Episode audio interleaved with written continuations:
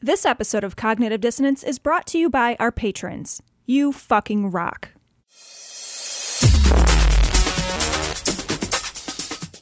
Be advised that this show is not for children, the faint of heart, or the easily offended. The explicit tag is there for a reason.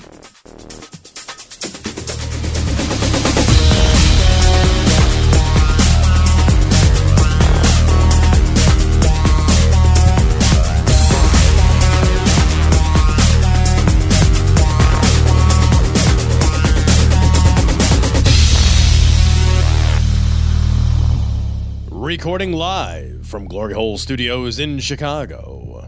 This is Cognitive Dissonance. Every episode, we blast anyone who gets in our way. We bring critical thinking, skepticism, and irreverence to any topic that makes the news, makes it big, or makes us mad. It's skeptical, it's political, and there is no welcome Matt. This is episode 319 of Cognitive Dissonance. And we are joined uh, in this episode by Chris Matheson. Chris, thank you so much for being on the show. It's a pleasure to be here. Now, Chris, you've been on the show once before and you decided to whore yourself out to us yet again to pimp Yeah, your I new know. book. It shows it's like no self respect at all or something.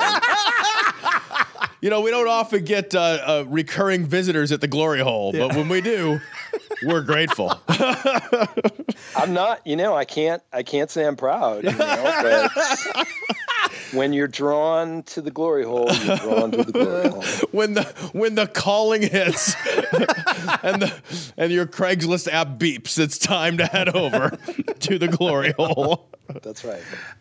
So, Chris, um, before we jump into uh, an article we wanted to talk to you about, we wanted to talk a little bit about your book. Your book just re-released as a paperback, uh, "The Story of God." Yeah, yeah, yeah. So, so, are you going on any book tours, or I'm not really going on any book tours because I don't really want, you know, people like yelling at me or berating me or you know, Oh yeah, that's right. real things true? like that and yeah so so no i'm you know i'm i'm i'm uh, i'm just going to the glory hole is really pretty much what it- No What more else? advertising needed.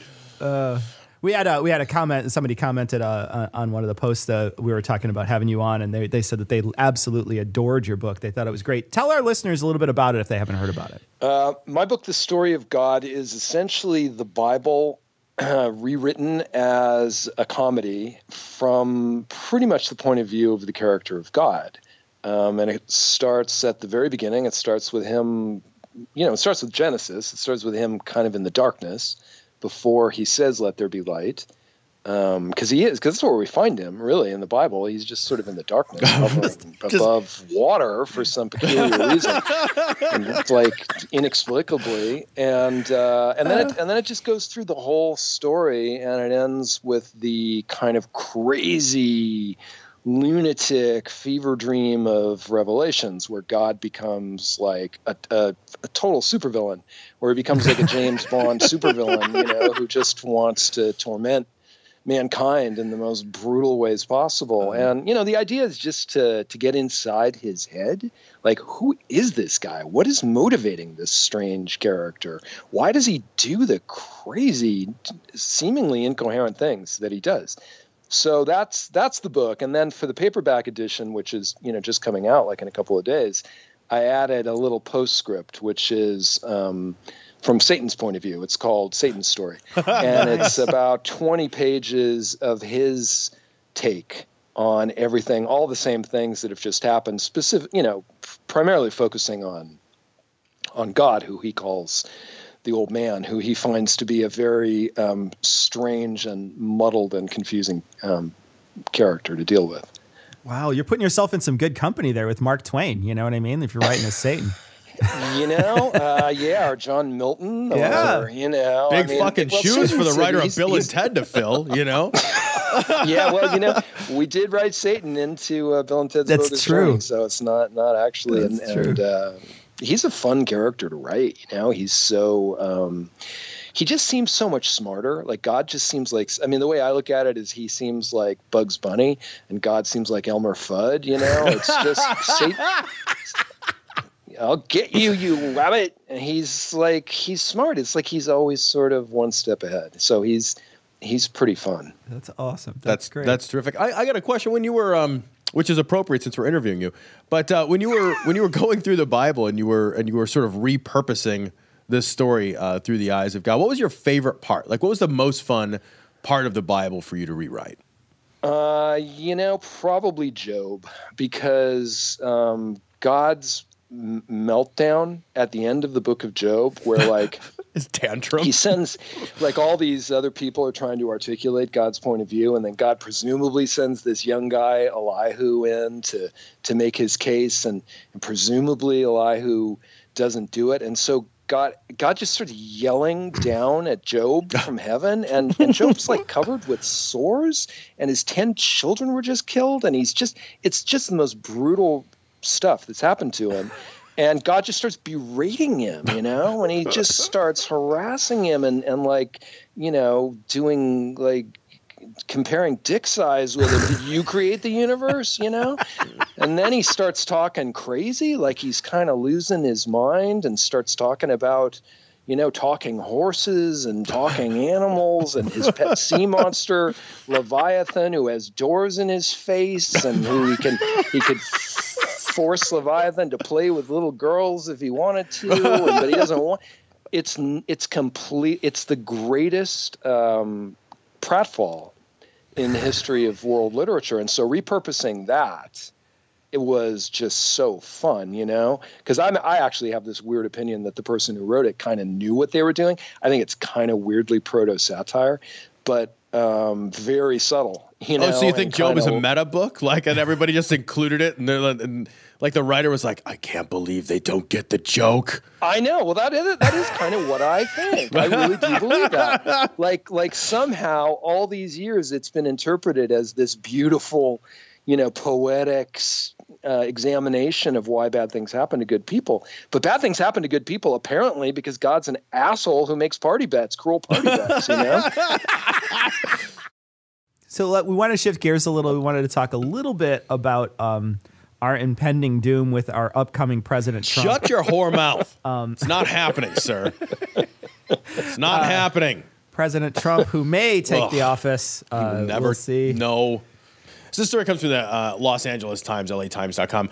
Donald Trump has some Latinos so unnerved they're turning to the supernatural for help. Um, so uh, evidently, you know, Latinos are not big Donald Trump fans. I can't imagine why, since he wants to wall them all off after they're done picking produce and ship them ship them over to uh, to Mexico. I think whether or not they're Mexican, I don't think he Doesn't gives a even shit. matter. He's just Doesn't like fucking matter. Yeah. If the, if you look vaguely Hispanic, he just wants to fucking catapult your ass into Mexico so you can build a wall and get stuck there with no remittances. Um, and strangely, Latinos are not big Trump fans. Um, and they're doing the only thing logical. They're turning to coffee dregs and voodoo and nonsense to figure out what to do next. Um, it's kind of a nutty story. Uh, the, um, the the gist of it is that you go to the rooster, which is an astrologer, who then uses tarot cards, which have nothing to do with astrology, to look into the future of Donald Trump from afar to determine whether or not he'll actually be president. She says no, so I'm on her side, which is why I picked this story. Cecil. apparently in these stores, these botanicas, I believe they're called, they they sell something called Dominate Everything spray, which is fantastic. You know, I mean, it's an aerosol can, and it's to- call Dominate Everything. I sort of feel like if you're the kind of guy who has to buy dominate everything spray, you're not all that fucking dominant, Yeah. right? You need all the help. You're you just can like get. meekly buying dominant, ever dominate everything. I gotta get some. Like Ted Cruz Yeah. comes in to buy it. I'd like to get some dominate everything spray. and, and some Axe body wash. Now I'm a ladies' man. It doesn't make you actually sound very dominating if you walk into a store and you say, "I'm looking for a can of Dominate Everything." what should I dominate? Mm. I'm just Yeah, gonna go with everything. everything. Just the whole fucking lot of it. That's what I'm gonna do. Just everything. Yeah, right. I guess God would have a lot of cans of Dominate Everything it's the only thing that keeps sense. him in power when he finally runs yeah, out. that's yeah, it. Yeah. That's it. Yeah. It's like he's he's toast once he runs out of those. What do you think of what do you think of Trump's chances, Chris? I don't think they're as good today as they were two days ago. You know, because like I think the whole sniffly thing is pretty crazy, right? Like, I mean, come on, it like. Is the is the guy a, a coke addict? Who the hell knows? Probably not. But isn't that doesn't that make perfect sense? You know that the guy just shows up and he'd be all coked up and then sniffing, sniffing Yeah. like that, Yeah. and and then I don't know. I thought he was. I thought he came off really bad. Yeah, you know, like uh, I don't pay taxes. that shows how smart I am. Because that shit is stupid. The, yeah. the middle class loves that. The middle class Yeah, loves right. when people are like, "I'm too smart to pay taxes." By the way, Yeah, that by extension means if you pay taxes, you are not smart. yeah, you're a dummy. You know, if you pay taxes, you're a dummy. So I can't imagine, and I can't imagine after that that he's actually going to win. Although if he does win, wow! I mean, we're just going to get some amazing comedy. That's all I can say. I mean, as a, just for as pure comedy, oh, it's it's brilliant. It's absolutely fantastic. Yeah, gosh, he's the, he's the one guy though that out of anybody up there was talking about nuclear weapons as if that's an okay thing to negotiate with. That's a terrifying, terrifying aspect of that man. Yeah, well, that kind of cuts into the comedy of Trump that he's actually frightening. I know, sort of de- detracts from the comedic value of Right, right. That he's actually very alarming Yeah, too. He's yeah. not like um, he's not amusing exactly. Yeah. He's a little bit unnerving. Yeah, I don't know. I don't think he's going to win. Do you guys actually think he's going to win? Well, I don't know. I don't think so. I think it's it's hard to decide because we we come from a very blue state. So for Yeah. us, it's uh, I don't know anybody who's going to vote for Trump. I mean, I, I I might I might know some people who are closeting going to vote for Trump, but I don't think I know anybody who openly says they're going to vote for Trump. I know a number of people that have said they're just not going to vote. I know a number of people that are, you know, dyed in the wool Republicans that are just like, well, I'm just, I'm just not going to vote. Which, that's awesome. Like a vote for not your party is a vote for my party. So, yeah, that's terrific all right. news. That's all right. Yeah. I don't know. I, I mean, it's. Are you in California? Uh, no, I'm in Oregon. Oregon, which is okay. Also, which is Yeah, also, also blue. you know, Yeah, you're basically a, a pretty blue state. Yeah. But, you won't even be able to see the wall from where you're at. They don't let I know, but I'm gonna, Oregon. but I'm gonna drive and look at it because I hear it's gonna be very big and beautiful, with a big, beautiful door in the middle that people can come back through. Yeah, apparently, yeah. that's, um, yeah, the wall. Yeah, the wall. What a like, what a what a what a crazy uh, idea. Like that's what we should do: build this giant wall along the entire border of the South. thousands of miles long wall Yeah. that we're going to build. And the, you know the craziest part, Chris, is so far that's his only well elucidated policy position. Like that's it. The, the, the only thing he's elucidated so far is a wall. That's it, a wall. Yeah, that's it. Right. I'll, like all right. You, he could be done. You know, like in one day, he'll just go, "Yeah, that's it," and hand it over to Pence. It's like, yeah, I didn't want to do this anyway. You know, just the hell with it. That's- Here, I- That's terrifying wall- too. Yeah. Because so Yeah. far, all of his other plans include the very best people. We're going to have the very best people. and that's it. That's his whole plan. His plan is to get the very best people. apparently, things are going to be so great that we're going to be tired of them being great. I mean, that's which is pretty great. you know, when you think about it, that's really great because if it's great for so long that you go, I'm sick of this. This is just so great and it's been so great, then that's, you know, that's good. And that apparently is his plan for the US. What did you think about Hillary's performance in that debate? I, you know, I mean, I am a partisan Democrat, right? So I'm like, and I've been watching debates for. I probably thought Al Gore beat, um, you know, uh, W back in 2000 because I just look at it through that. Sure, sure. lens, Yeah, so do you know, so even we, though Gore yeah. was kind of in hindsight pretty insufferable, and I can see why people didn't like him at the time. I was like, no, he's winning, he's winning, you know. And Yeah. I, and I, I probably thought, I probably thought, because I'm old enough that I remember Carter and Reagan. I probably thought Carter beat Reagan in that debate, where Reagan just mopped Carter up. Yeah, you know, I yeah. probably thought, no, Carter won. So of course I thought Hillary won. That you know, because I'm a partisan Democrat. I did think, look, um, like a lot of Democrats, I think I haven't been like super excited about Hillary up Yeah. to this point. I, Yeah. I wanted to be it, but I liked her a lot more the other night. I thought she was really formidable and she seemed really smart. And I thought she seemed pretty likable. I mean, to me, she was. I mean, that's very subjective, but I thought she was pretty likable, and I loved the way she looked at him with the I love the way she watched him, like she was sort of just amused by him, and Yeah. um, uh, and I liked that little kind of shimmy she did near the end, where she was like, "Woo, okay," you know. I thought that was kind of fun. Yeah, I liked her. I mean, I thought she did. I thought she did good. She's clearly an incredibly smart person, and um, I don't know. You know, will she be a good president? I mean, is she Nixon? Will she be corrupt? Who knows? Yeah. Um, but I mean, can't be him. Yeah, Oh, right. I know, right? Like, and no matter who it is, it can't be him. Yeah, No. I'm voting Giant Meteor 2016. That's what I'm voting for. Just Yeah. Can we just get Giant Meteor just to smush us all? I you know right. I thought he lost. I thought by extension then she must have won. But like Yeah, sh- I don't think yeah. she's super like that's the thing that is for me like she doesn't seem super super likable at all. Like she's got this like soulless dead-eyed gaze and like when she smiles she looks like a fucking bob bobblehead dental dummy come to life like ah, eh, ah, eh. like she's got like a spring neck and she's gonna pop out of a jack or something. Like she just doesn't seem human. Like i can't imagine like going out and, and having a meal with hillary clinton and having her do anything but just like mash her head against the table in a desperate attempt to understand how humans eat food Can I go back? Did you say a bobble-headed dental dummy? yes indeed I just don't even know what that means. a bobble-headed dental. I mean, it sounds awesome. have you ever seen a dental dummy the dental dummy. Oh yeah, you got to Google it. You got to you're Google, Go- a dental Google a dummy. dental dummy a dental right now. dummy. You got to Google it just, just to, do an just so image you can search. see. It's the most terrifying thing you'll ever see. Oh shit! I've Yeah. obviously missed out up Yeah. to this point. Yeah. You have you have seriously missed out. I will say while while you're googling, I will mention this. I think that uh, that I did like. I, I did think that she was. She came off as a normal sort of person to me. I'm not as I'm not as harsh as Tom is, but I will say I liked the shimmy. I liked when she shimmied because it looked like she was saying, "I got this." Yeah, it did. I Yeah. got this. Like, oh my god, thank you. It's like it's like when they when when they throw that pitch right down the center, and it's the Yeah. perfect pitch, and you're just like, I am going to fucking murder this ball. She just kind of smiled and like, oh, this is mine. And it was Yeah. it's such a great moment where she's just like, oh God, thank you so much for being so fucking stupid.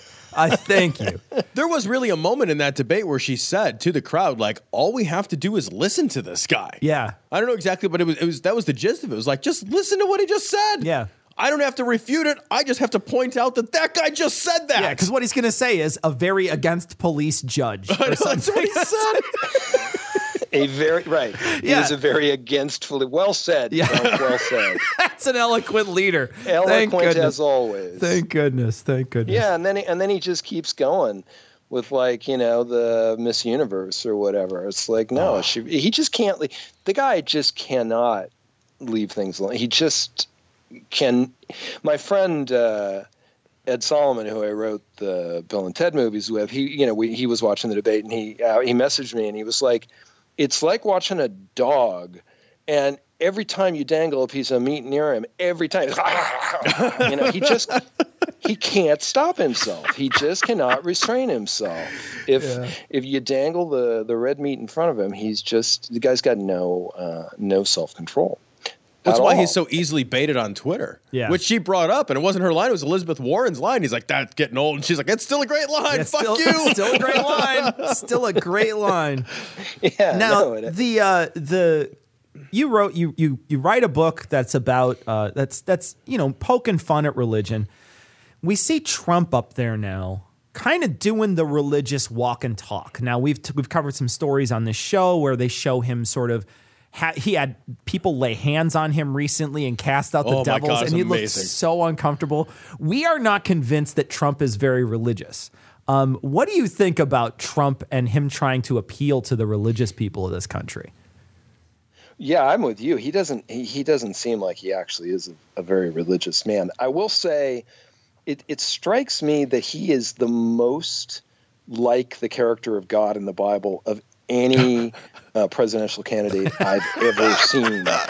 It's kind of like the God character walks off the pages of the Bible and runs for president. You know, because he's just so vain and he's such a braggart and he's such a bully and I mean it's just it's like he's just uh, Trump is remarkably like the the biblical character of of God. Um, I yeah, he doesn't. He sure doesn't seem to be a really, really uh, religious guy. I presume that's why he brought Pence in to kind of balance that thing out. You know? Yeah, I think that's probably the case. Pence is gonna. Pence is a scary prospect anyway, just to have as a vice president. Oh. Um, and uh, and we had we had heard. We don't know how true it is, but one of the people in Kasich's uh, staff had said that. Donald Trump Jr. came to Kasich and said to him uh, that uh, he would be interested in Kasich being his vice president and uh, and be in charge of domestic and foreign policy. And Kasich said, Kasich's team said, "Well, what is what is Trump going to do?" And Donald Trump Jr. said, "Trump is going to make America great again." so he basically was going to let someone else run the country. And I can't imagine I can't imagine that he has any different deal with Pence though. I have a Right. feeling like there's if he does get elected, Pence is going to have a lot of say in what happens Yep. and you know things that we've gained in the past especially when it comes to lgbt community could be something that we could be looking at m- losing if he has any Yeah. any say in the matter I wonder why Kasich said no. You know, it's basically like, do you want to be? I guess because he just didn't. He just didn't approve of Trump as as as a person. But basically, he's saying, "Come be president." you yeah know? yeah that's that's what it sounded Right. like from the from their from their camp but Kasich refused he wasn't interested in it so I would have much preferred Kasich to. to Oh, Oh my Pence. God! Oh, yeah I mean, Kasich never. Kasich's one of those Republicans. As a lifelong Democrat, every now and then I see a Republican, and I'm like, yeah, you know, all right, I Yep, can, I can deal with that person. McCain was one of those back in 2000. Uh, Bob Dole was that for me at times. You know, Yeah. like they're all right. You know, I don't, I don't hate this person. Yeah, you're not going to get all the way hard, but you'd pity fuck them. Yeah. You know, it'd be like, eh, all right. Yeah, well, that's exactly that is exactly right. I mean, when it comes, I would watch Kasich and I would think, you know, I'm not like rock hard watching this guy. I'm kind of semi hard. Oh, but I definitely, but I pity him. But I do pity him. Right, Yeah, yeah. right. Like, you, uh, can't, you can't not pity that I'll guy, make him for happy. This is for you, buddy. This is just relax and enjoy this. yeah, right. I know this must be hard running for president. So just relax and enjoy my semi hard penis. Straight man. That's awesome. Well, uh, so if people were going to find your brand new paperback that's coming out, where would they look? Uh, you know, Amazon's still probably the best place. I, I assume it's in some bookstores, but I don't really know which ones. but I, am sorry, That's I okay. should. That's I should, okay. I don't. It's an but internet show, so we'll just put the link to the Amazon book, uh, the paperback Yeah, version, on this week's show notes. all right, that's good. Chris, Chris, it's been an absolute blast talking to you. Thanks so much for Thanks joining again, us. man. Thanks for having me, guys. Ready to stick it in the glory hole? Get links to their Facebook, Twitter, and if you still use it, Google Plus account at their website, dissonancepod.com. If you need to be all discreet about it, contact them by email at dissonance.podcast at gmail.com. Or you can call and leave a ransom message at 740 74 Doubt. That's 740 743 6828. Want to hear Cognitive Dissonance commercial free and gain access to exclusive content, including full patron only shows? Head to patreon.com forward slash dissonance pod and become a patron to support the show on a per episode basis. Love commercials? Not ready to become a patron? Give the guys a five star review on iTunes or Stitcher. Or tell your buddies in the drunk tank about the show. We want to send a big sloppy glory hole to all the patrons and people who rate us. You fucking rock. Welcome back to part three of Vulgarity for Charity. I want to begin by thanking everyone who's donated. We finished up at twenty-five thousand five hundred and thirty dollars and seventy cents. Seventy. I don't cents. understand that. Donated by 430 donors. And the fact that 430 donors reached into their pockets to give an average of $59 a person tells us one very important thing. We should have asked for a larger minimum donation. No shit. Seriously, though, you might have come for some comedy, but we really can't begin to tell you what it means to us to be able to make this kind of change. Thanks to you guys, our listeners. We're honored. Well, that's about as uh, serious as I'm going to get without signing more papers to give away half my stuff afterwards. so let's get this party started. How's that feel? Ah, it feels good every time. Every time. Every time. It never feels like the sharp, sharp knife of truth right into my heart. It feels every time we get a Patreon check. Too. All right. eh, I'm okay with it. Got to keep the knife. What better way to begin a roast than with a man who need no introduction because he'll interrupt Heath to do it himself? Eli. We got a donation from Hunter asking us to roast his best friend, Evan. Oh, all right. Well, I have to say, Hunter had such nice things to say about Evan. I, I honestly didn't know what I was going to say. And, and then I saw the picture, and I, I realized that, uh, Evan, you might have spent a year in Kenya volunteering or whatever, but you look like Donald Trump Jr.'s stunt double, so it doesn't really matter. this picture of you and your girlfriend looks like it should be being presented at your trial as proof you knew the victim. Well, speaking of victims, our next roaster is so laid back, if he misses his morning coffee, he becomes semi permeable. Heath, this next one is for you.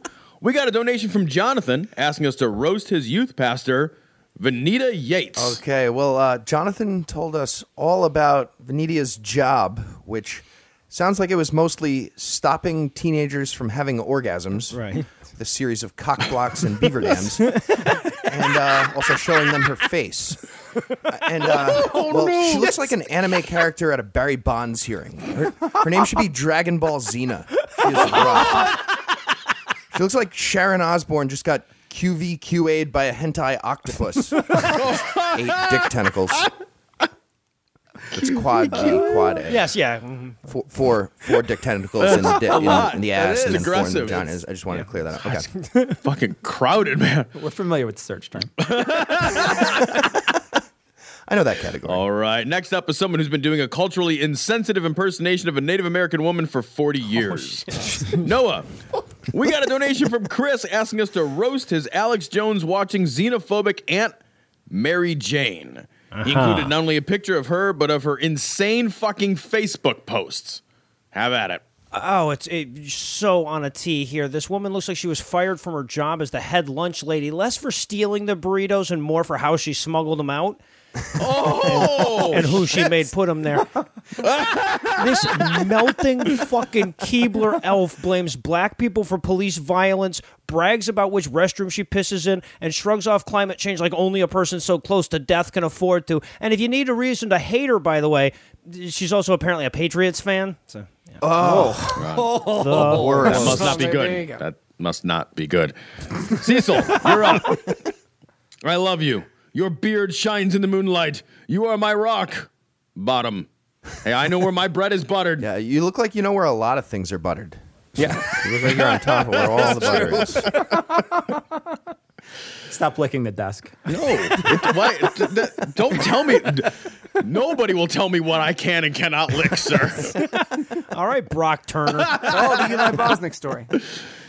We got a donation from a Lori asking us to insult her brother Mark. Not much info, but a picture of him on a swing flipping off the camera. Mark Mark has a really great picture. It looks like he went through a midlife crisis and wanted to come out the other end with a hot mistress and like a sports car, but he had to settle for a playground swing and a chin strap beard. he looks like Count Dooku's mentally challenged little brother, Baron Dookie. Okay, I'll take this one. We got a special request from Hertzy. They and their mom are huge fans of our shows, but his dad doesn't like the profanity. He would like as scathing an insult as possible to make into a ringtone for his dad, but without any swearing. You're gonna do this? I'm, I'm not sure I can complete a whole fucking sentence without at least a little bit of swearing, but I'm going to try and prove to you that swearing is not where true filth and depravity come from. Here's your ringtone. Hey, answer the phone, you cankerous, dried up bowl of anal lube and hobo cum flakes. See? Not a word you can't say on PBS. That's true. I call into PBS all the time and call people hobo cum flakes, and they just put me right on the air. Right on the air. I'm a little bit more polite than the people who call into Atheist Experience, so they're just like straight through. Okay, Cecil, got another one for you. We got a donation from Corey asking us to roast his nephew Brandon. A 20 something political science major who was just elected to a position in his county government. Yeah, they sent a picture along. I didn't know colonoscopy cameras could actually take selfies. oh, that's rough. what what fucking county elects someone with a porn stash? Bareback, Arkansas. I, would like to. I would like to say you have no fucking clue how to tie a tie, but when you're from the South, even a half-ass Windsor gets oohs and ahs. See, Mama, he's got one of those dangly bits from his head stem. Okay, Heath. Ryan gave us money to bash his friend Bryant, who enjoys video games and sexually abusing dogs. He sent along a picture of Bryant with one of his canine victims. Oh, uh, wow. He looks like his name is Bryant. Awful. B R Y A N T. I already hate you. It's Brian or Anthony. Pick a fucking name. God damn it. But more importantly, that dog clearly hasn't climaxed in years. I'm saying you're bad at being a dog rapist. Like of that group of people, you're a shitty, incompetent example. That's fucking awesome. Noah, we got a donation from John asking us to roast him. No info, but he sent a picture as well. Go for it. Yeah. J- John looks like an underage attempt to buy beer gone wrong. Dude, if you're listening, dude, if those are not llama pubes glued to your face, you should be able to see your genetic lineage all the way back to Neanderthalensis. All right, well, this next one is for me. We got a donation from Gary asking us to roast his friend Mike, who has the audacity to drink whiskey with water. What? Fuck you. Whiskey with water? Why bother drinking the whiskey at all? Look, if you don't like pussy, just order your fucking appletini like the other girls and get on with it. whiskey with fucking water? The only other thing you clearly mix is your sense of identity with an appropriate level of crippling self loathing. Jesus Christ. You're mean. And Eli, I think this one has to be for you. We got a donation from Joe asking us to take down his friend Jesse, who's a comedy magician. Yeah, um, as if that's not insult enough. Jesus fucking Christ, Jesse, it's a 4,000 year old art form. Your reel looks like it's being presented as evidence in your divorce. 21st century silks and sponge balls? Why don't you just wheel Dai Vernon out on stage and fuck his corpse for your full 30 minute show? Also, pro tip if the only places you work are school gymnasiums and company Christmas parties, in the event room of a Ramada, get fucking tighter shots. that way, future clients can pretend you work for people who own their cars. If Harry Houdini knew what you were going to do with our art form, he would have ruptured his appendix way earlier. Oh, Fuck. I don't know what any of that meant, but I feel like if he were here, you and Jesse would be slapping at each other and pulling hair right now.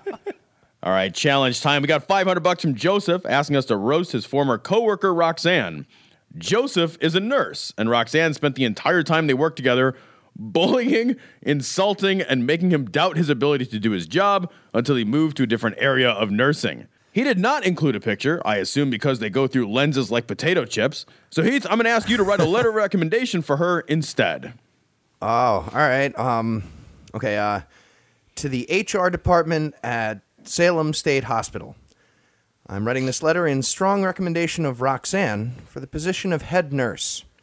As I understand it, you're looking for someone to humiliate the patients at your mental asylum and lobotomize Jack Nicholson. Roxanne would be perfect. Sincerely, me and everyone she's ever worked with. Eli, this next one is for you. Rick is a police officer in Massachusetts who specially requested that you insult him as Marky Mark. Go for it, man. So you're a fucking cop, bro? Are you sure? Because you look like you're about to tell someone in The Princess Bride that something's fucking inconceivable. Also, nice beard, bro. You shave your side view mirror, or you just forget you have a middle to your fucking face. I beat up a Chinese guy. Well, I'd not heard that before, and I hope I never hear that again. but while we're doing impressions, Cecil, this one is for you. We got a donation from Jeff asking us to roast his friends Doug and Scott Bolton, and I'd like you to do it as Ted Cruz. I, oh, I'm not going to do it alone. You're going to have to do it with me. All right, I can do this. All right. So I'll do Doug and Scott, and, and you do Jerry and uh, Jerry Andrew for Malcolm. All right. Uh, welcome to the gangbang, guys. I'm glad you can make it. If you need someone to help excite your parts so they extend past your pubic bump, Mitch McConnell will let you grind his your region on his neck fat. so, so thanks so much for agreeing to touch glands with my wife. She needs to be inseminated by a human so she has offspring, and you two were as close as I could get. Jerry Andrews, is the only man I asked to stop fucking my wife who actually did. Jerry Andrew couldn't find the clitoris with a map and a compass, which is fine because they're scary and I'm not sure what they're for. Jerry Andrews is so unmanly, he makes my pants feel tight. Okay, well, Noah and Heath don't do impressions of anyone except maybe Mickey Mouse and Stifler, and I don't think those are on purpose. So, Noah, we got a donation from Andy asking us to roast Sensibly Secular on Twitter, and I'm going to challenge you to do it in 140 characters. Go. like I was in danger of overachieving here. Uh, sensibly secular, you look like you'd sell me some pretty good weed, but I'd have to listen to your poetry. Hashtag not worth it. Hashtag hippie Vogon. And since we probably lost Heath mentioning Twitter, I didn't hear anything. What? what do you? Heath, I'm going to go into your wheelhouse here and ask you to roast Christina's grandmother, a miserable bitch who refuses to see her granddaughter because she doesn't like the kid's name. And I'm going to ask for you to do it in the form of a sponsor for Scathing Atheist. Go. Uh, okay. Um, this week's episode is brought to you by Christina's miserable bitch of a grandma. Are you miserable and a bitch? Uh, do you refuse to visit the hospital when your newborn granddaughter was on life support because you're an awful fucking cunt? do you have trouble keeping your cartoon canary in its cage? well, then you're probably Christina's miserable bitch of a grandma. Christina's miserable bitch of a grandma. Making life insurance fun again. Celebrity death pool for family. I'd buy what they're selling. All right, now it's time for our very first, Spartaning round. or as Eli wrote it, Spightening Around. See, we can do stuff in post too. We, we, Tom, we. Yeah, I was using the uh, royal we, which means you. Editorial. This category is American politicians, but I'm going to make like Richard Carrier and double down. I'll give you, oh, Jesus. Ooh, you're gonna get sued now. What? Oh, no. I'll give you two names and American douchebaggery, and I want you to insult them both at once. Thanks to Lynn, Crystal, Nicholas, Nasser, Joshua, Stacy, Steve, two Justins, John, Danny, Grant, Morgan, Kate, Matt, and the Muscatine Free Thinkers for their donations. Gentlemen, are you ready? Never been more ready. Ready.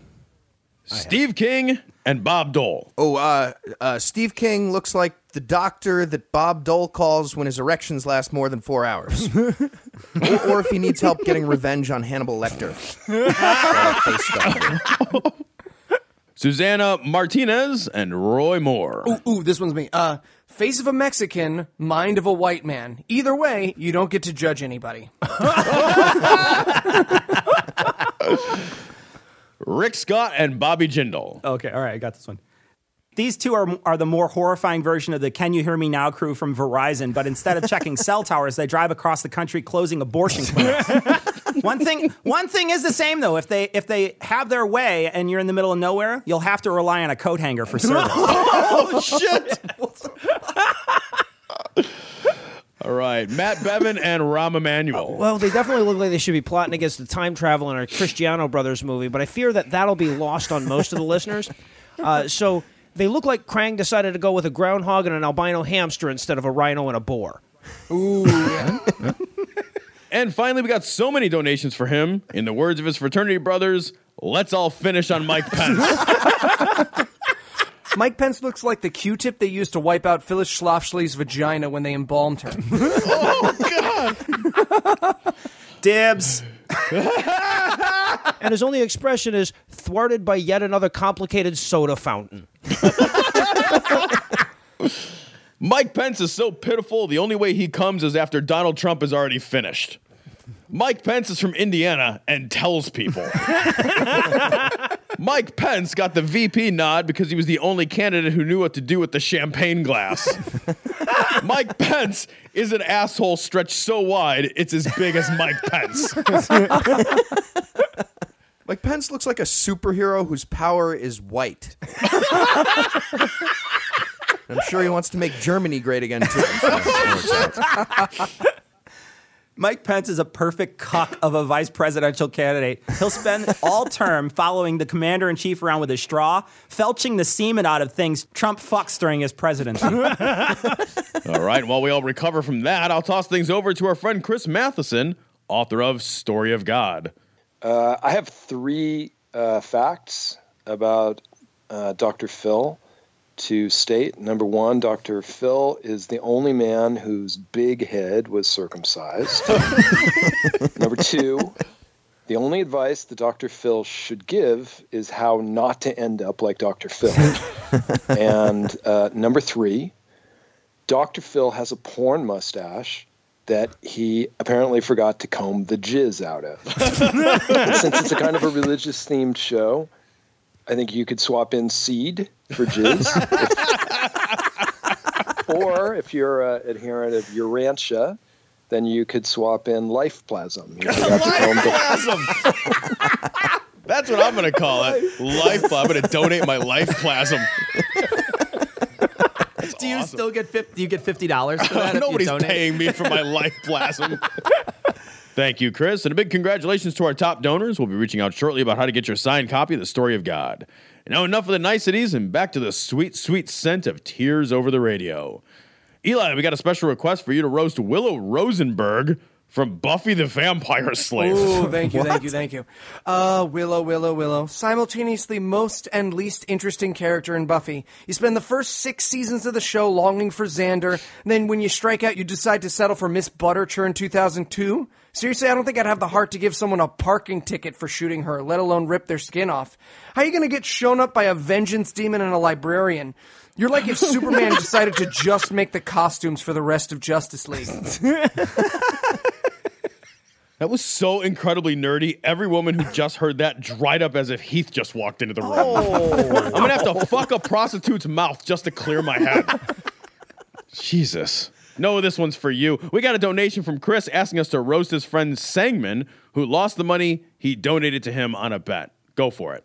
And uh, and I love Chris too. He sent us this picture of Sangman grabbing his nuts in the middle of a Michael Jackson impression at the mall, as though we were gonna need help. this motherfucker looks like Korean Gilbert Gottfried. Chris, we've got this. hey, Sangman, you look like the thing Woody Allen paid Soon Yi to keep quiet about. Oh, Excellent. Money well spent. Heath, this next one is for you. We got a donation from Matt asking us to roast him. He lives in Idaho, collects snails, and has a wife who thinks he looks like a child molester. And he included a picture. All right, uh, you look like Richard Dreyfuss had an allergic reaction to the kid who was blowing him on the set of Jaws. you look like a submissive version of Boggs from Shawshank, like like upside down carrot top. You're like carrot bottom. All right, Cecil, we got a donation from Jason asking us to roast him. Go for it. Jason looks like he just got done raping Ed Norton on this on the set of American History X. it's even in black and white too. So yeah, no, no, it looks look, look close to home. Okay, I'll take this next one. We got a donation from Steve asking us to take on his former boss, Cray Cray LeMay. So with a name like Cray Cray LeMay, I had to Google this person because it's 2016 and stalking people is now easier than ever. I quickly found LeMay's Facebook page. Cray Cray LeMay was described to us as a waste of skin, but you didn't mention how much skin. LeMay appears to be testing the limits of whether a human can pop like a hot dog and Twinkie filled flesh balloon. I'm not saying she's rotund, but I am saying she could host a family of otters in one of her chins and be entirely pleased with the results.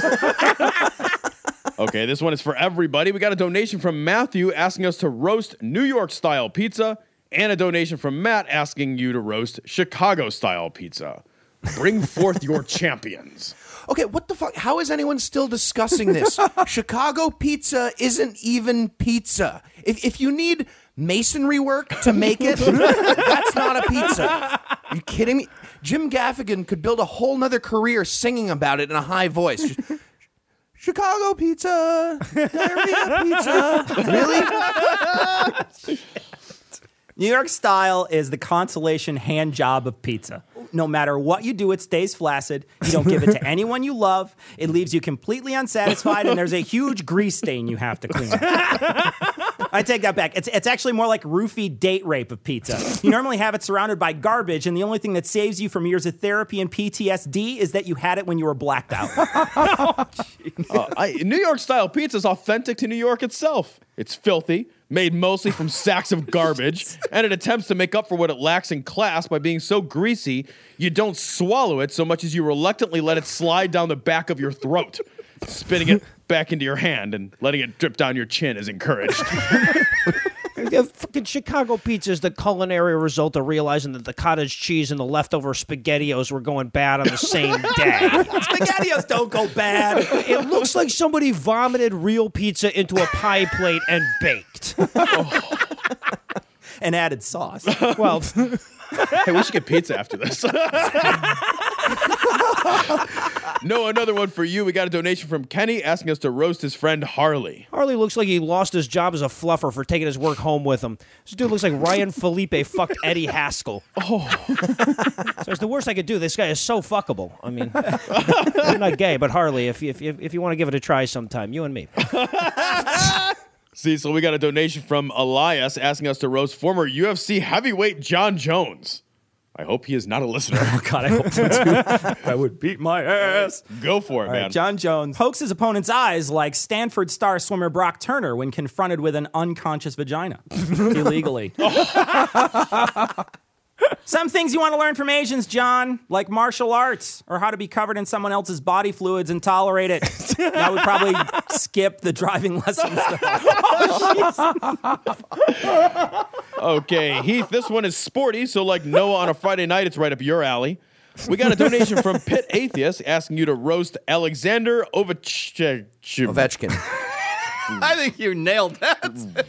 Alexander Ovechkin. Ovechkin. Oven, Oh, oven vegetables. Oven Excellent. chicken. Easily the ugliest hockey player in history. He, he looks like, and that's difficult. That's difficult.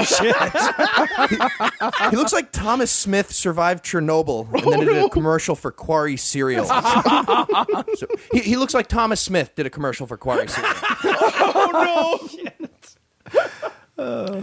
okay, another one from me. We got a donation from David Michael, formerly of the My Book of Mormon podcast, currently of the guy who used to do something with radio or internet. I don't know. He hogs the copier. He's asking me to roast my ex-wife. Oh, really? Take my ex-wife, please. No, really. It'll save me 30%. my ex-wife is so awful, she used to be married to me. My ex-wife is so poor, she only makes half of what I do. and Eli, we got another one for you. We got a donation from Echo requesting you roast her brother Connor. So uh, I hear Connor is a fan of Invader Zim, and, and look, man, I get fandom, but usually full-grown men don't make their appearance match the cartoon that they're a fan of. You look like you ask your barber for the bad touch cockatoo. also, Echo mentioned that if we wanted to, we could make fun of the fact that you have your ex's name tattooed on your body. But dude, I get it. If I looked like you, I'd want permanent proof that I got laid too. no, see, see. This next one is for all of us. Alan reached deep into his pocket to give $350, asking us to insult his friends, Greg and Elizabeth. So let's give them the proper roasting they deserve. All right, excellent. Um, Greg looks like he's masturbated through lots of threesomes. Whole of. And Elizabeth looks like it was her idea to put that in the wedding vows. And Greg agreed as long as his Boba Fett sex dolls were in the prenup. Greg and Elizabeth look like the couple the suicide cult worked out for. Greg looks like he was fired from Ollivanders for telling kids the butthole chooses the wand, and if Liz's eyes were any further apart, they'd need separate cell phone plans. Elizabeth looks like somebody put a Chewbacca action figure in the computer from Weird Science. and Greg looks like somebody who would use a computer from Weird Science to fuck a Wookiee. Match made in heaven. Greg kind of looks like Woody Allen, and Elizabeth looks like she's just about the right age for Greg to marry her daughter. Well, it's a good thing that Elizabeth is probably bisexual because from the looks of Greg, his partner is going to need to love pussy. Greg, buddy, listen up. I checked out your wife's profile pic, and I hate to break this to you, but long hair does not a woman make. you didn't nab yourself a hot bisexual chick. That's a dude. Seriously, if she stops beating you in arm wrestling, take a look under the hood sometime. I know you wouldn't recognize a dick looking at your own soft, shitty body, but that fleshy pointer she keeps putting in your ass, that's a cock, and you're the sub. Jesus Christ, Tom. Fuck, man. I love this so much. God, you're such an asshole. literally my favorite thing to do. I know I'll get my friends roasted. Hooray! What merriment it'll be. I'll send them the recording. Oh, never mind. This is meta. These are the thoughts I'm having. yeah, no shit. They're gonna hear it and be like, uh, uh, yeah, I just donated your money to Kiva. Yeah.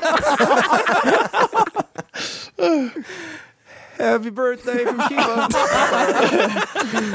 you bought someone a donkey. we, bought, we bought some Africans a goose. What did you do for us? Oh, nothing. Actually, you know what? I realized we're not friends anymore. Bye bye.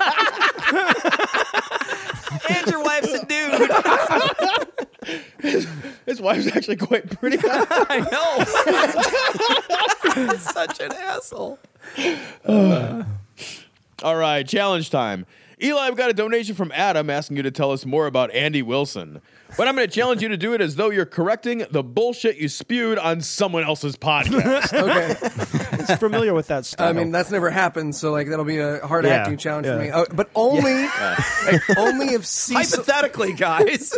only if Cecil, Hang on, he's got to call up Yik Yak. only if Cecil introduces it like he's recording the introduction to an episode like at midnight before putting out a corrections episode, um, and only if he does it while I've never done that before. Yeah, hypothetically, guys. Okay, so this next, uh, it's four in the morning. Fuck, I'm just gonna send it out. It's four. It's one. Some of you will get it. Just stop commenting on the Facebook page. uh, no, you gotta do it like that, and you gotta get Nicholas's friend Josh, who studies IT and won't stop talking about comedy classes or kung fu All right, classes. okay, I, I can do this. Okay. I can do this. I want to make a few corrections, guys, from uh, Eli's last appearance, and I only have a limited amount of time. Uh, Eli said uh, Josh was an IT whiz and worked with Asian kids, and uh, that is technically correct because he runs a human trafficking ring on the deep web. Eli also, also falsely said that it was a snarky email.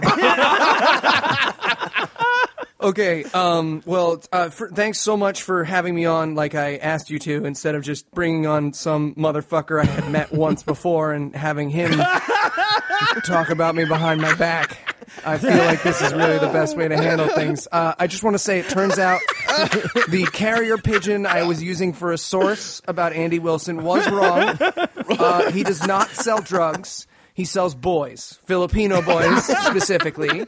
And when I said he was a murderer, again, my, my source, the, the tea leaves I read the morning of, uh, turned out not to be correct. He is a kidnapper, but it appears, again, now I know, that those women all died by accident.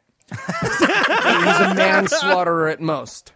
Uh, I want to thank all of Tom and Cecil's listeners for the hate mail and threats to my wife. They really showed me I'm on the wrong side here. so true, so true, Eli. I just want to thank uh, Eli's army of commenters for pointing out that even though every single word that spilled out of his face was false, he was right in spirit. Okay, these next two come from a location double feature. We got a donation from Melissa asking us to insult Lake Charles, Louisiana, and a donation from Neil asking us to insult England. So, Noah and Heath, this one is for you. Each of you take one, but I want you to do it in the form of a travel catchphrase. Uh, okay. You call that a lake, Lake Charles? I, I- that, that's all I can give. I, I've seen bigger puddles in Tom's underboob. it's, you, it's not a lake. Eli's got more fluid volume of semen jarred up under his sink. People, That's for Heath's birthday. Now you spoiled it. spoiled it. I like it aged. All right. Uh, I guess I get England then. Okay. Um, England, the Betamax to America's Blu-ray. and uh, given our island of incest and snaggleteeth, it's better to view us in low def. Oh, That's fucking amazing. You're going there very soon. You're gonna get beat up. Okay, my turn. Uh, I'm going to introduce one. Uh, I got a challenge for Tom and Cecil. Cecil, we got a donation from Travis asking us to roast Mayumi, and I'd like you to do it as Bill Clinton. And Tom, we got a donation from Ryan asking us to roast Jeff, who works at the hospital he contracts at, and I'd like you to do it as the Quiznos Demon. Hey, Mayumi, loving the photo. Just, just how I like 'em. Dark hair and glasses, and mouth wide open. I, I, I love librarians from my home state of Arkansas. Uh, I love to check out your end notes. Hell, I'll check out your footnotes if you're into that. Internal citation needed. and uh, Tom, Jeff, I've been sitting here drinking a batch 84 chili sauce from a soda cup and trying to think of one good thing to say about you. And here's the thing I am an actual demon. I am the physical manifestation of evil incarnate. I have flayed the skin from unbaptized children with a yawn.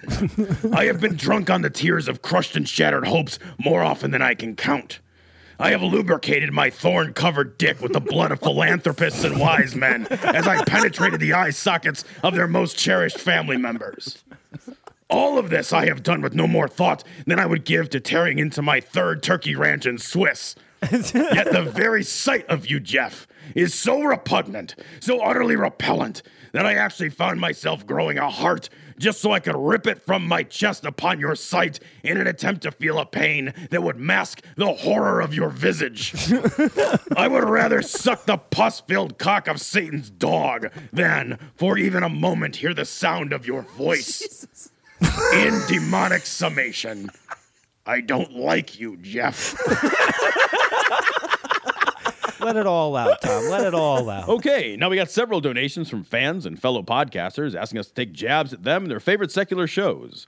So, with that in mind, I'm going to challenge you to roast the following by coming up with a new tagline for the following shows. Shane would like us to roast him and his podcast, Country Fried Free Thought. Oh, okay. Uh, country fried free thought. Our cast is so fat, we deep fried our fucking show. And Bailey would like us to make fun of him and his friend Pat for their show, Rated PG Pod. the rated PG pod. Like Gam without the humor. And I'm sorry, but asking me to make fun of one of the hosts of that show is like Eli asking me which ingredient in the vegan shepherd's pie I didn't care for. Fuck you for making me listen long enough to figure out which one was Pat. And yes, for the record, Pat is the worst. Pat, you are noticeably less talented and interesting than the other nine hosts on that fucking show. I'm kidding, by the way. Actually, I kind of liked it. It's like a, it's like a gam, but only with kids' movies. It's it's it's actually pretty good. So We got a donation from Brendan asking us to roast Chuck and Irreligiosophy. uh, all right, uh, irreligiosophy. Our host looks like he should be tackling Latinos and demanding to see their paperwork in Arizona. oh, shit. While wearing an Ed Hardy shirt that's three sizes too small. but, but great title, guys. Good and Googleable. Next up, Dan donated asking us to roast Uber 47 of the Secular Barbershop podcast. Uh, Uber 47 is the Bill Cosby of secular podcasters. White folks understand all your dialogue, and you have the power to make people fall asleep uncontrollably. Ouch. I'll take this next one. We got a donation from Bryce asking us to roast Randy and the Legion of Reason podcast. Randy and the Legion of Reason, the show that will probably last another week if mom gets us some more pizza rolls. Randy and the Legion of Reason. It's not any good, but at least you've never heard of it. Randy and the Legion of Reason. Proof that this medium has literally no minimum standards. God. And closing out this category, we got a donation from Griselda asking us to roast Comedy Shoe Shine. Ooh, okay, I'll take this one. Uh, comedy shoe shine. It's neither. That was the shortest, most effective roast I've ever heard. great. Awesome. God, the truth hurts. Fantastic. And while my vocal cords recover, I think it's time we heard from our next guest roaster, Yvette D'Entremont. The SciBabe. Hi, this is Yvette D'Entremont, the SciBabe, and I too would like to point out that I agreed to do this before I knew what the guys would write for me to say.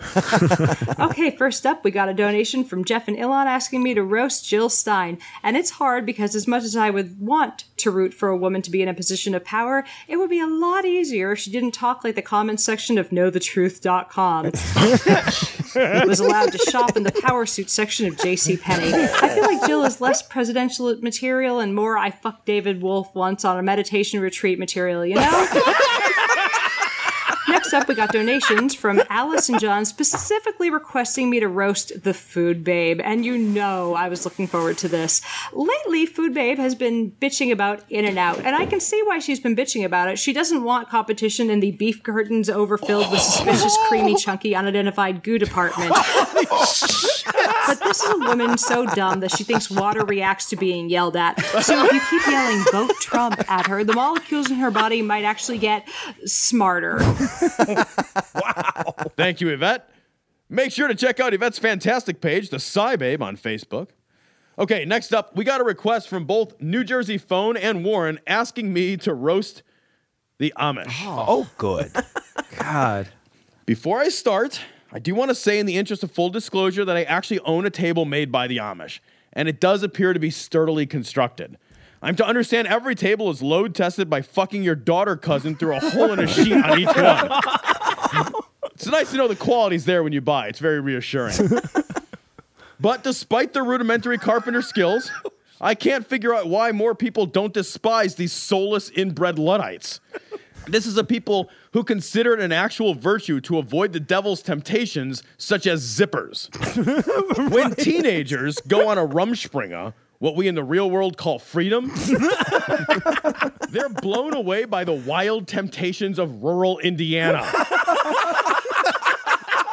We are talking about a group of people offering such a shitty, miserable existence that aspirating your own vomit in a roach infested trailer while a homeless man fucks you for 10 bucks of meth on a carpet, smelling of piss and cigarette burns, sounds Kardashian glamorous. Eli, this one's for you. We got a donation from Rebecca. I can't. People should bring Tom to their bat mitzvah. I love You, transitioning re- away you from really, you really can, uh, you really can describe your own living room very well. You know what I mean? Like it's almost like you've been there. Eli, this one's for you. We got a donation from Rebecca asking you to roast movie superheroes who take their masks off. Oh my god, thank you. Fucking keep your mask on, motherfuckers. Do you think people go to the movies lack object permanence? We know your secret goddamn identity. Just wait until you get home. Part of being a superhero is leading a secret life. You can't watch a Marvel movie this decade without four guys and a gas station attendant knowing who Spider-Man is. If you're gonna tell everyone who you are, then skip the goddamn costume. Go casual Friday. Fight crime in your goddamn sweatpants. At least Luke Cage has the decency to know that the white people he beats up won't know he's not Denzel Washington.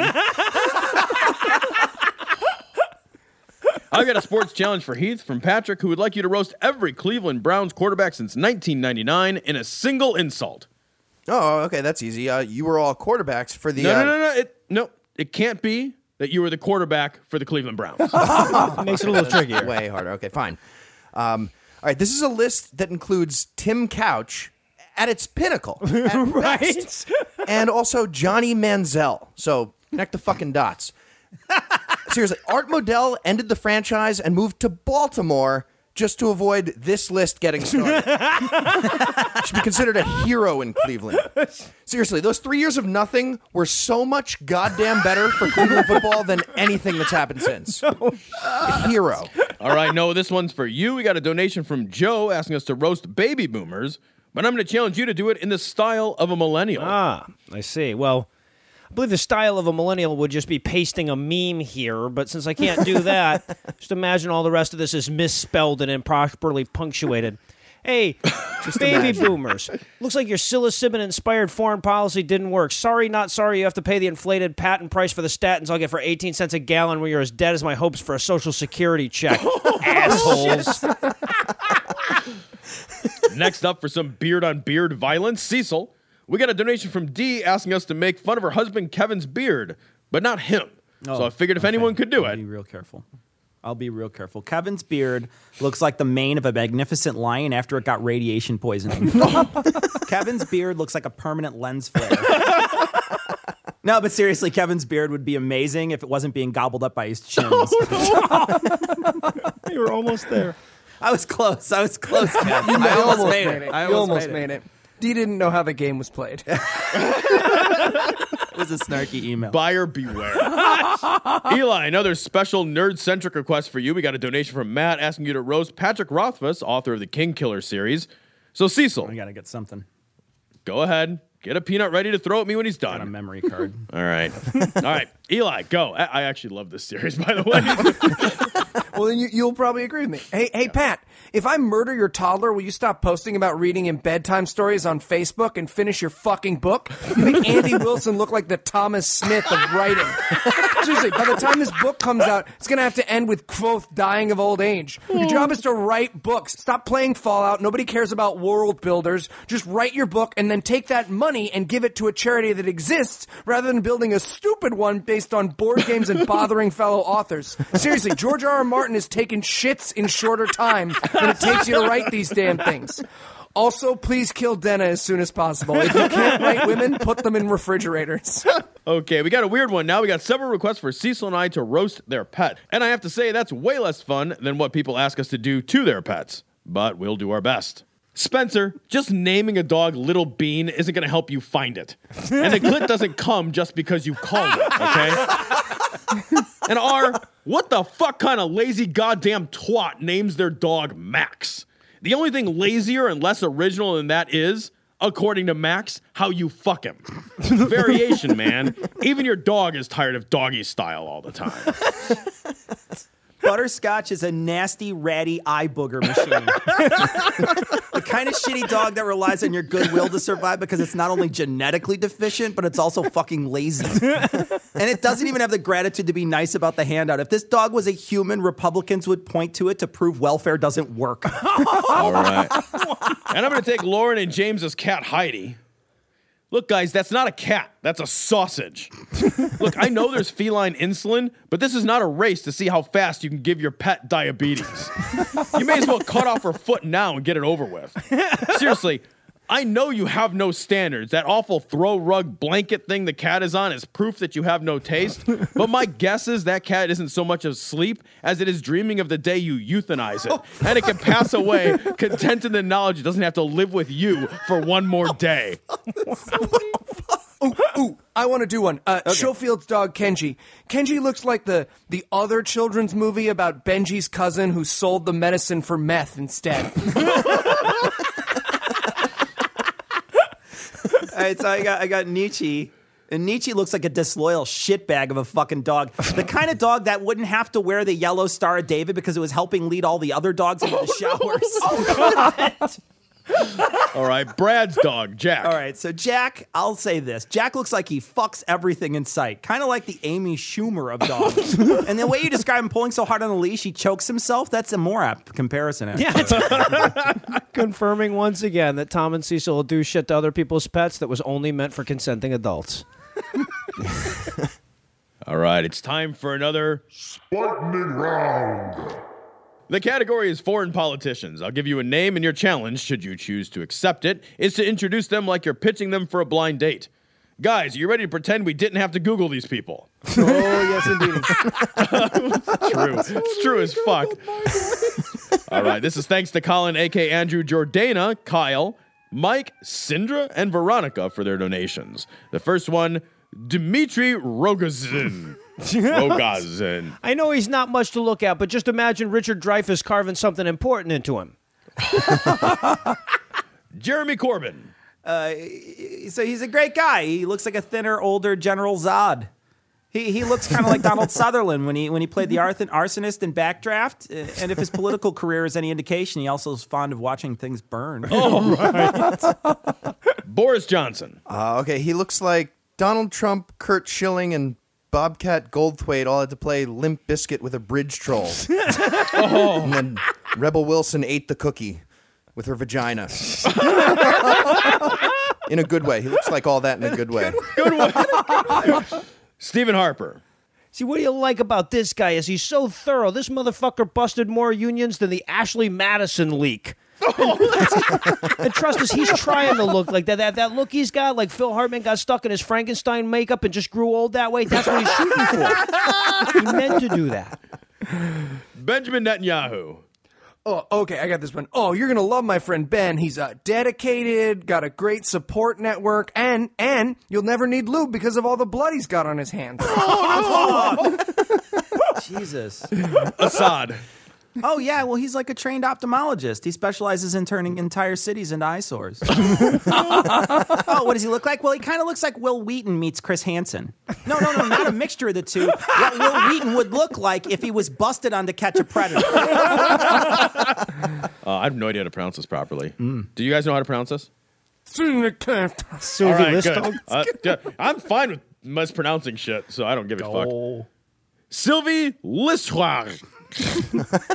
All right, uh, she looks like a like a Nazi thoroughbred, like like Claire Danes mated with Master Racehorse. Oh. That's that's a compliment in Norway. They- that would be a compliment in Norway. And finally, Justin Trudeau. I'll take this one. Justin Trudeau is Canadian, which means that no matter how much good shit he does, no one will notice and history will forget him. Just like Canada, a country that thinks Crown Royal is whiskey. so don't have Tom introduce you to a blind date. Is what we're saying. We're all gonna die on a on a carpet burned floor as a man drills the last seed he could have raised a child with into the hole you used to call an ass. It's been a bad year.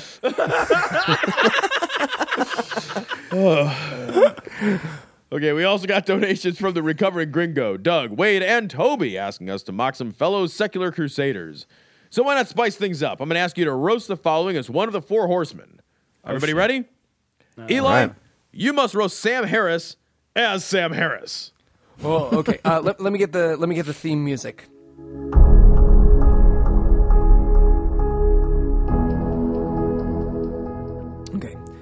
Hello and welcome to Waking Up. Uh, this week I clarify what I meant by you people. And I tell some individual people on Twitter to go fuck themselves. Then I've got a a a a a, a, a, a really fascinating conversation with David Duke about social justice. You you you. You you all made me this way. You you could have you could have helped me. Oh no! Want to watch Wapner? He's never coming I on the know, show. I He's know. never, Never coming on the come show. No, I'd like you to roast Mark from Thank God I'm Atheist as Hitch. Oh, me doing voices. Good idea. Hey, wh- wh- how much you want to bet Hitch winds up like an old Jew by the end of this? All right, hold on. Wait, sorry, sorry, Mark, the the third guy down on the. Okay, I got this. Marcus, you're a miserable twat. And the very fact that your drollery has been insufficient to overtake the likes of Frank as the show's head gay is all the evidence you need of what an utter rampalion you truly are. You, sir, are a fustilarian lubberwort fit only for the pursuits of an iniquitous mumble crust. Now, if you'll excuse me, I need to go smoke cigarettes to death. Oh, oh, it's great. Heath, I I'd just like you to googled mock old timey insults. a fucking amazing. Mumble crust is the best thing ever. amazing. I'm, Isn't it? Iniquitous mumble crust is amazing. Heath, I'd like you to mock Andrew Copson, president of the International Humanist and Ethical Union, as fellow Brit Richard Dawkins. Oh, all right, all right. Um, you lit. li- li- li- you, you literally, literally look, look, look like a lawn gnome for, for, for, for oh, a racist black hobbit. Send your hate mail to. Oh no. oh no. I'm glad you did that on our show, fucker. Right? I know. And Cecil, like a gay 19 year old at last call during Reason Rally, you're stuck with Daniel Dennett. and I'd like you to roast Darren Auxier, founder of not one, but two secular groups in Nebraska. I can't do Dan Dennett. I watched a couple videos of his and I just can't do it. The guy's way smarter than me and I, he uses words I seriously don't understand. So I'm just gonna I'm just gonna do Darren here. Um, I will say, Darren, Uh, the only thing that you can do to pass time in Nebraska besides devising a plan to escape Nebraska is form secular groups. It's, it's good to surround yourself with like minded people, Darren. People who hate their life because they live in Nebraska, which is the population of Nebraska. I'll take a shot at Dan Dennett, though, while I'm here, so uh, you guys don't feel like I'm cheating. Uh, Dan Dennett looks like the only miracle he won't debunk is the one on 34th Street.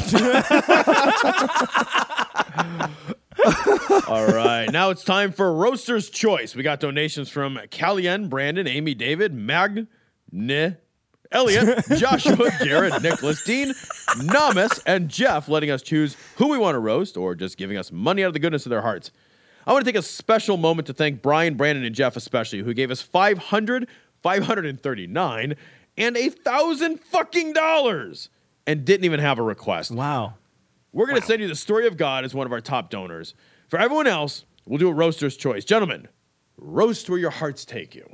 Ooh, okay. I've been waiting for this for years. Um, Mariska Hargitay looks like a Sarah Lawrence freshman tried to shock her parents by pretending to be gay with a haircut. Had one fucking emotion.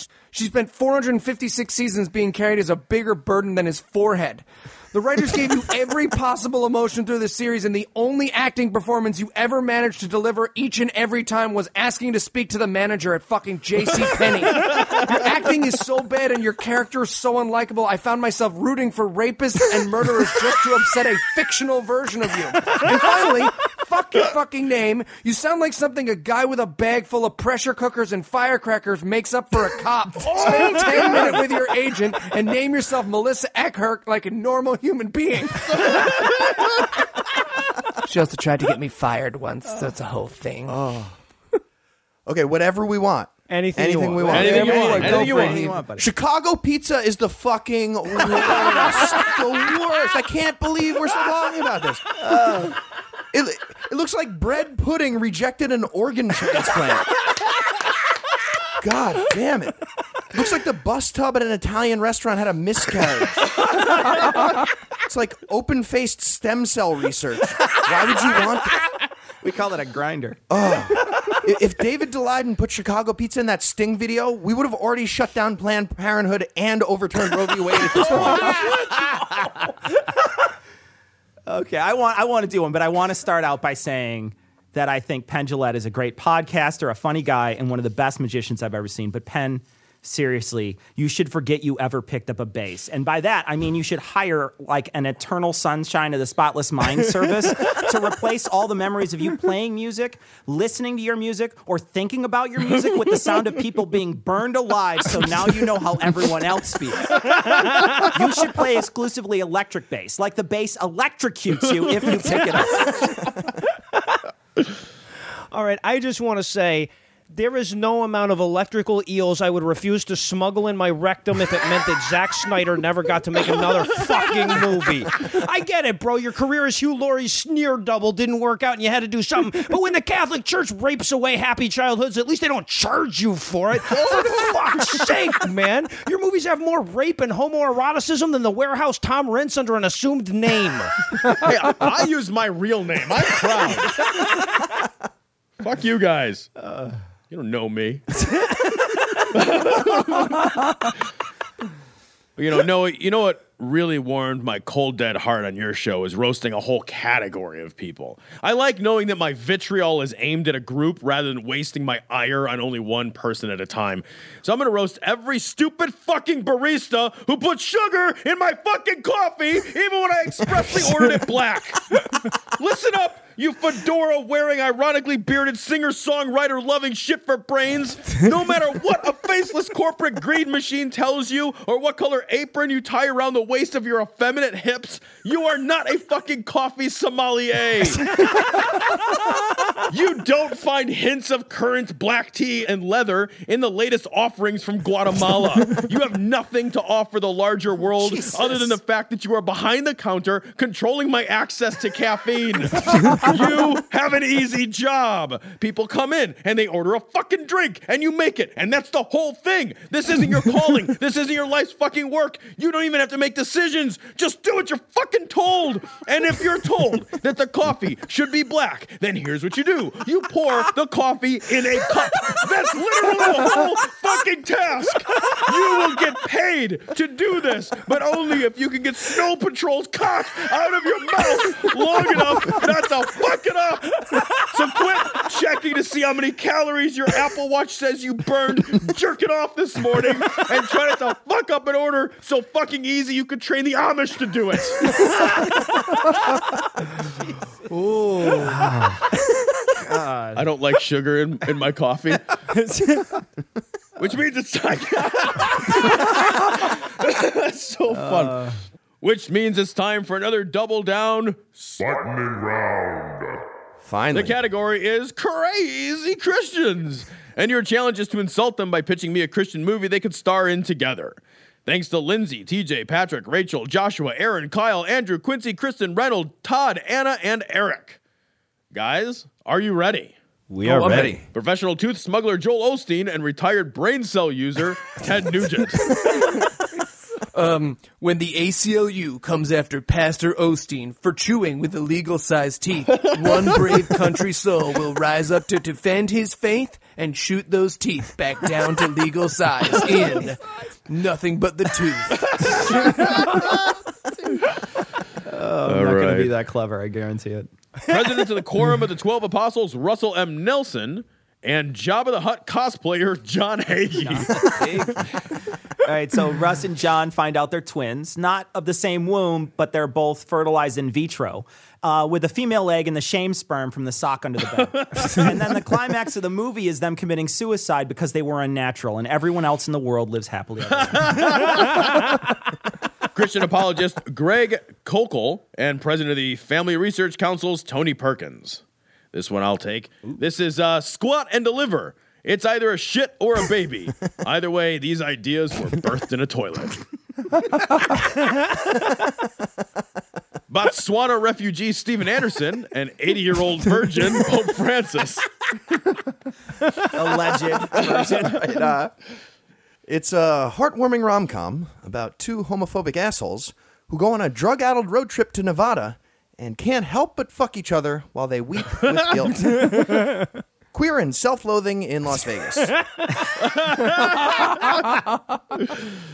And convicted felon Dinesh D'Souza and ghost of Christmas mutton chop Ken Ham.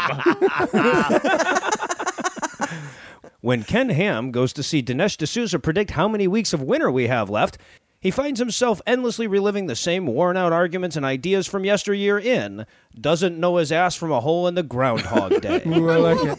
I like it. Full time cult leader, part time scarecrow Cheryl Ruthven, and Catholic League jowl shaker Bill Donohue. Down on his luck, Catholic prude Bill Donohue will meet up with uh, end times preacher Cheryl Ruthven, uh, who thinks cats are sacred creatures and will lead us to heaven. Bill will finally be convinced of the power of pussy. doubtful. Doubtful. And finally, but not least, ghost of a touchy wrestling coach, Brian Fisher, and also finally, Eli's arch nemesis, Kelly Kolberg. Her Lyme disease took away her freedom, and his donut hole of a penis was the only cure. Despite it all, and guided by God's love, they'll do the sexual equivalent of jamming a ladyfinger in a sugar bowl in God's shove. And that is going to do it for part three of Vulgarity for Charity. Thanks again to everyone who gave, our guest roasters into No Illusions, Eli Bosnick and Heath Enright. If you want to hear part four, tune into this Thursday's episode of The Scathing Atheist. Finally. thanks, thanks for joining us, guys. This was Thanks awesome. so much. This was so oh, much thanks fun. for having us, guys.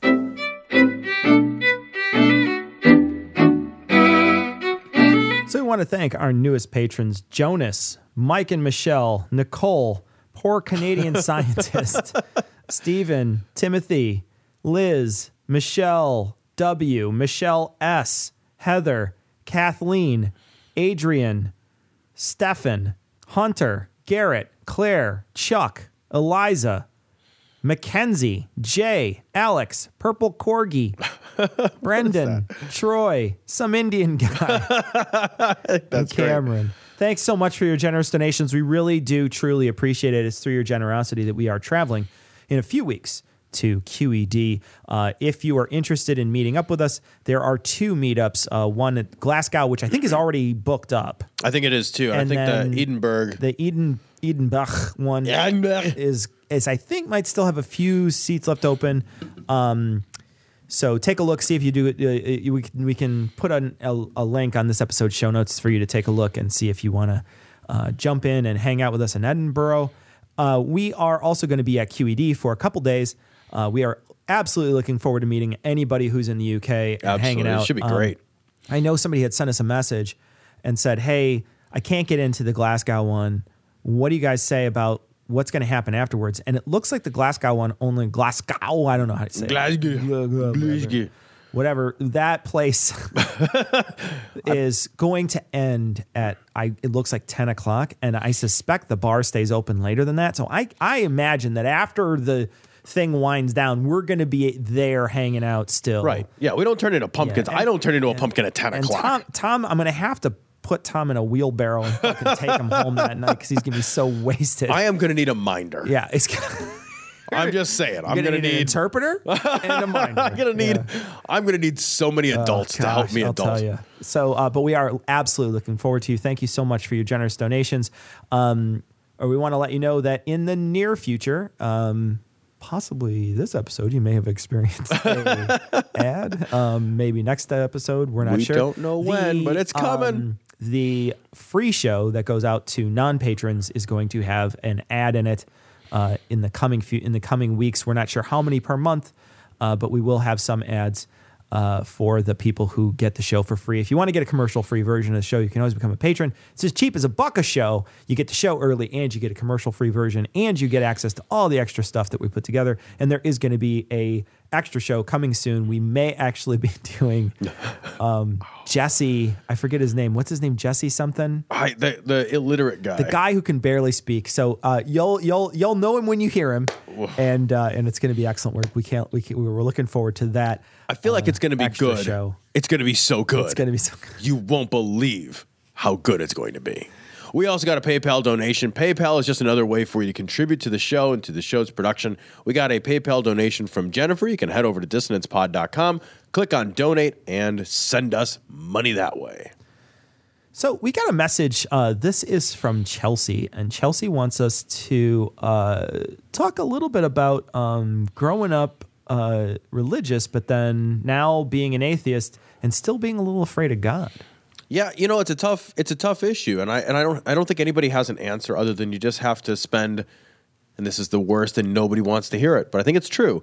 You have to spend some time with it. Yeah. Um, you're not going to move past years of childhood indoctrination and you know young adult indoctrination indoctrination um, you know overnight. It's easy to switch the way we think. It's much more difficult to change the way we feel. Yeah. and fear you know one of the things that that that religion preys on is fears. And it builds those fears into our subconscious. And we can change the way that we think and how that we think and what we think but it takes time for our thoughts to percolate down into our emotional um, and and uh, feelings and all that kind of shit.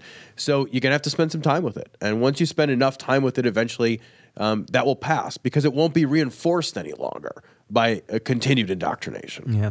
I remember when I was an agnostic. Now, this is before I actually decided to call myself an atheist. And I don't, I mean, I, if we're going to get really technical, I think I'm hard agnostic, whatever, because I just, I, oh if you do like the dawkins, yeah, like the Dawkins scale, scale, or right, whatever. yeah. I'm, I'm, at, I'm, like, I, I'm right where Dawkins is. You know, I'm not any farther than. Well, maybe you could commit a little further, in sir. case, I'm I only am. on the Dawkins side, the guy who wrote the God Delusion. But uh, but when I was an agnostic, when I was a lot more just like I don't know and I don't, I'm not sure. Sure, yeah.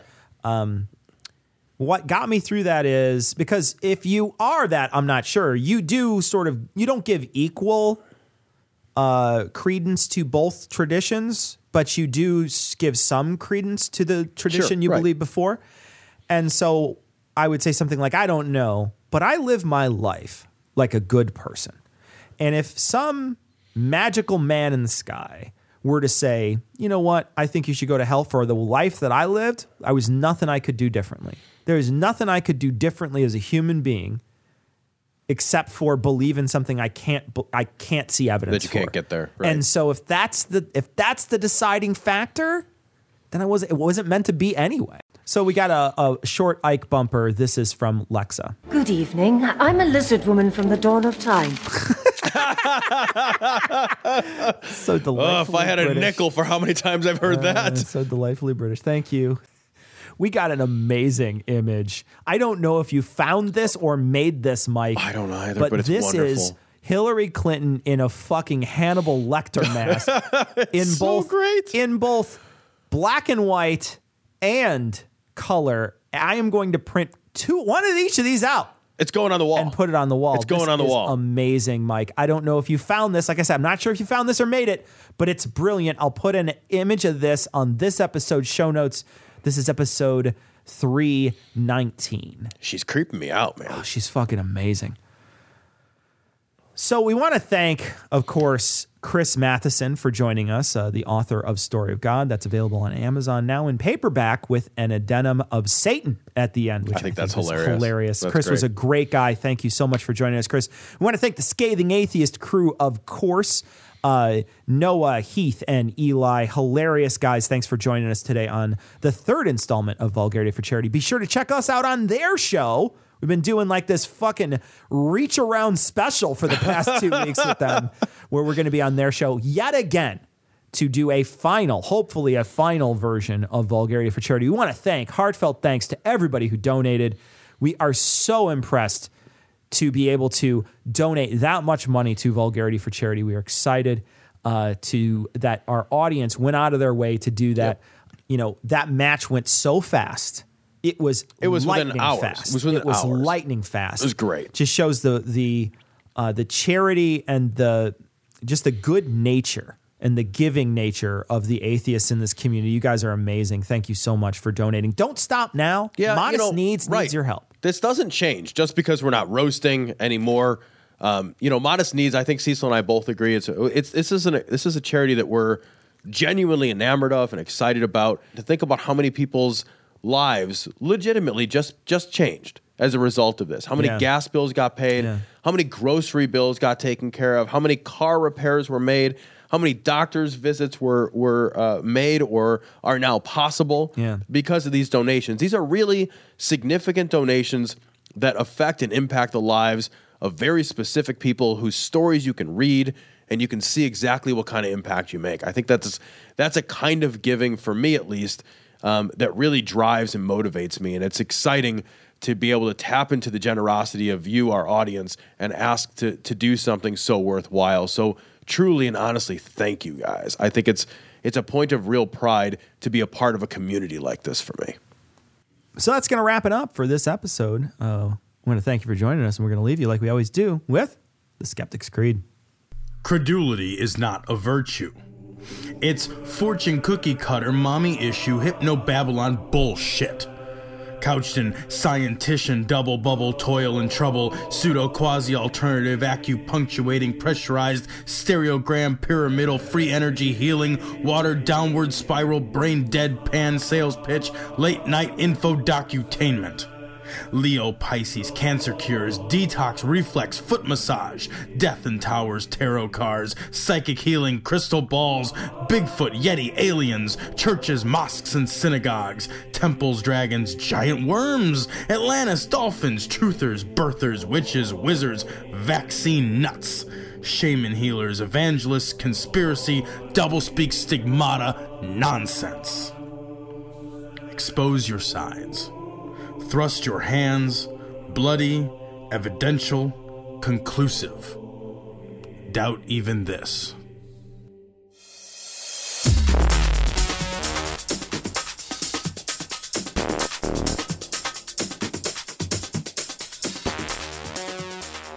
The opinions and information provided on this podcast are intended for entertainment purposes only.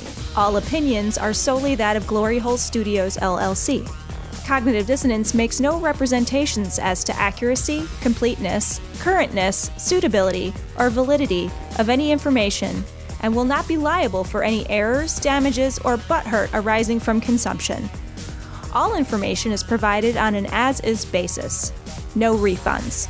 Produced in association with the local Dairy Council and viewers like you.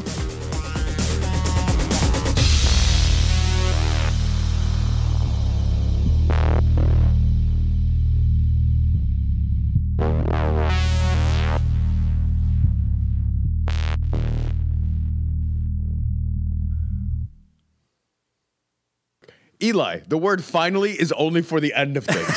I love you. I love you. But you're not allowed to use that word ever again. If you fucking put the word finally on page fucking five of a 17 page document again, I will fucking drive to wherever it is that you are and beat the shit out of you with great love and affection. There's six six instances of finally. There's six Six instances. instances of finally. And how many of in conclusion? Jesus Christ. He did uh, so much he work. did so much He did work. so He did much so work, much and all I work, could do dude. is bag on him. Jesus Christ. You're such an asshole. I spent, I spent so much time trying to think of new ways to introduce the sentence blank, your name, your turn.